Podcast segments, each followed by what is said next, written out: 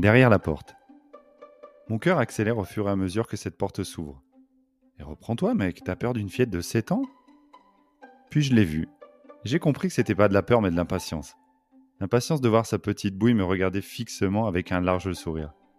Elle n'a pas dit grand-chose, alors je me suis lancé. Bonsoir, mademoiselle. Maman est là, je peux entrer?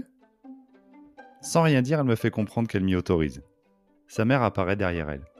Tu dis bonjour, ma puce? J'entends un bonjour prononcé sans même quitter son sourire. Je me penche vers elle et lui tends la joue pour recevoir son tout premier bisou, que je lui rends avec une délicatesse que je ne me soupçonnais même pas. Je crois lui avoir sorti le grand jeu. J'ai beaucoup entendu parler de toi, je suis trop content de te rencontrer. Je suis invité à m'installer dans le canapé, la fillette est plantée devant moi, comme un suricate souriant. Ça me réchauffe le cœur tout en me mettant presque un peu mal à l'aise. Je lui pose quelques questions auxquelles elle répond brièvement avant de reprendre son attitude d'observatrice. Elle me donne l'impression d'imprimer sa rétine avant d'aller se coucher. Il est l'heure. Elle me souhaite bonne nuit et j'ai droit à mon deuxième bisou. Ouais, je les ai comptés. Je tends l'oreille et je perçois un lexique auquel je ne suis pas encore habitué. Tu vas te brosser les dents et tu files au lit, ma puce? Fais attention à ne pas réveiller ton frère. Tu as ton doudou? Ma chérie revient. Ça va? Oh bah ouais. Malgré moi, j'imite l'attitude de la fillette. Large sourire et réponse courte. Je suis un peu sous le choc. Le bon choc. Bon. Numéro 1, ok.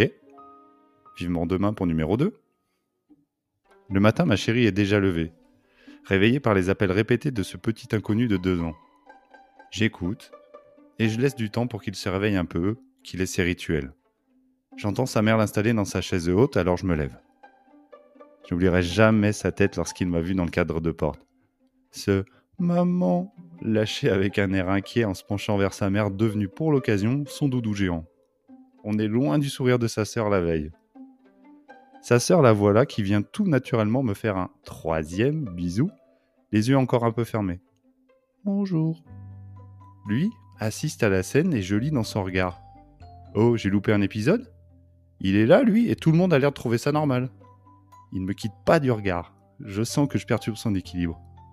Il triture frénétiquement son monsieur patate. S'il savait que c'est moi qui le lui ai offert. Je me concentre alors sur sa mère et sa sœur, avec qui les premiers rires éclatent.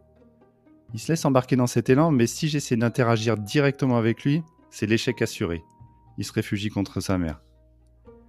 À sa place, pourquoi est-ce que je serais heureux de voir arriver ce grand bonhomme, alors que j'ai deux ans, ma maman et ma sœur pour moi? Je le comprends et je m'adapte. Deux enfants, deux âges, deux caractères, deux approches différentes, c'est noté. Et là, je prends un peu de recul sur la scène. Je suis dans la cuisine de ma chérie, avec elle et ses deux enfants. Pas de cris, un visage inquiet qui se détend minute après minute, des sourires et nos premiers rires communs. Je prends conscience du travail qu'a fait leur mère avant que j'arrive. Elle les a mis dans les meilleures conditions pour m'accueillir. Je me sens pas chez eux, je me sens parmi eux. Et la nuance est immense. Merci à elle. Début d'une nouvelle vie.